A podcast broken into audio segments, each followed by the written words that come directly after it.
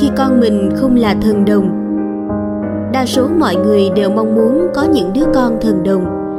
Tôi không ở trường hợp có những đứa con thần đồng. Bé lớn nhà tôi, tuấn anh, hơn 2 tuổi mới biết nói, đã thế lại còn nói ngọng nữa chứ.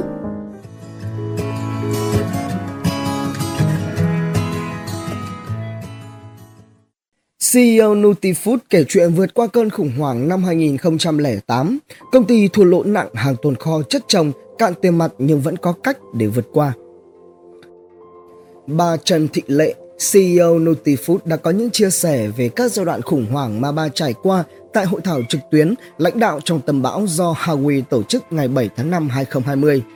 Bà Lệ cho biết 20 năm trên thương trường bà trải qua 4 đợt khủng hoảng ở tuổi 31, 35, 39 và 47 tuổi năm nay khi Covid ập tới. Nhưng kỷ niệm sâu sắc nhất là giai đoạn 2008 khi bà ở ngưỡng tuổi 35. Nhìn lại khủng hoảng 2008, con thuyền Nutifood trong tranh trước sóng lớn.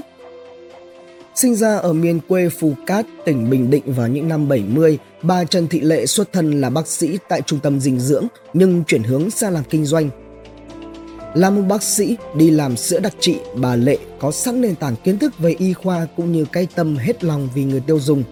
Suốt trong nhiều năm, bà cho biết mỗi ngày chỉ ngủ chưa tới 5 tiếng vì ban ngày vừa sản xuất vừa bán sữa, đến tối lại cắp sách đi học thêm về quản trị doanh nghiệp, marketing.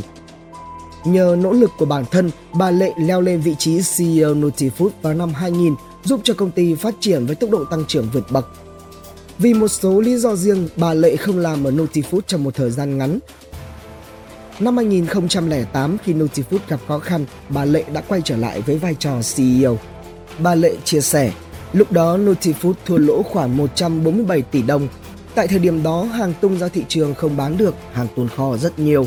Cán bộ công nhân phải nghỉ chờ việc, tiền mặt thiếu. Tuy nhiên, khi trở lại làm điều hành công ty, tôi vẫn tin tưởng rằng Nutifood có thể vượt qua. Từ niềm tin đó, bà Trần Thị Lệ đã có những biện pháp quyết liệt để điều hành Nutifood. Đầu tiên bà tổng kết lại những khó khăn mà công ty gặp phải. Sau đó, bà phân chia thành nhiều nhóm, nhóm sản xuất, nhóm marketing, nhóm bán hàng và sắp xếp thứ tự ưu tiên để giải quyết từng việc. Bà Lệ kể rằng tôi đã nói chuyện với cán bộ nhân viên chủ chốt để chia sẻ hiện trạng của công ty và tầm nhìn và các biện pháp để giải quyết khó khăn trước mắt. Bà cho biết nhiều anh chị em ủng hộ nhưng cũng có nhiều người cho rằng những điều mà bà đang làm là rất viển vông. Làm sao mỗi tháng bán được 50 tỷ đồng trong khi hiện tại mỗi tháng doanh thu chỉ là 30 tỷ đồng. Có người đã phản bác như vậy với bà khi bà đưa ra các giải pháp. Lúc đó bà Lệ đã phải giải quyết bài toán nhân sự. Những nhân sự cao cấp không chung tầm nhìn với mình, bà đã chấp nhận chia tay họ và triệu dụ những người chung hướng đi vào công ty để cùng gánh vác công việc với bà. CEO Notifood kể lại, tôi đã phải đổi 4 nhân sự cao cấp của các mảng tài chính, nhân sự, marketing, sale khi đó tôi tập hợp đội ngũ lãnh đạo để chia sẻ về giai đoạn khó khăn, đa số là đồng lòng, nhiều người đã ở lại công ty, không về nhà vì công việc. Đi khắp Bắc Trung Nam để gặp các nhà phân phối. Lúc đó, bà đi khắp các miền, đến gặp từng nhà phân phối vì họ nói rằng không muốn tiếp tục cộng tác với Nutifood nữa. Bà nhớ lại, tôi xin các nhà cung cấp thêm thời hạn khoảng 3 tháng hợp tác nữa. Nếu sau đó không có hiệu quả thì chia tay cũng được khoảng 100 nhà phân phối đã đồng ý và tiếp tục hỗ trợ cho chúng tôi. Bên cạnh đó, các tồn động của nhà cung cấp Nutifood hứa sẽ giải quyết trong vòng một năm và may mắn các nhà cung cấp và ngân hàng đã hỗ trợ rất nhiều. Một khó khăn khác mà công ty gặp phải đó là không có tiền mặt. Chi phí cho marketing cũng đã tiêu hết. Đội ngũ marketing rất xuống tinh thần. Trước tình hình đó, bà Lệ áp dụng chính sách lương thưởng dựa vào năng suất. Bà Lệ cho biết Tôi phải xem xét lại trước đây khách hàng mua sản phẩm của Notifood vì lý do gì để tìm ra cách bán hàng mà không cần chi cho marketing. Tôi cũng dùng 3 tháng chi phí marketing cho năm sau để dùng luôn.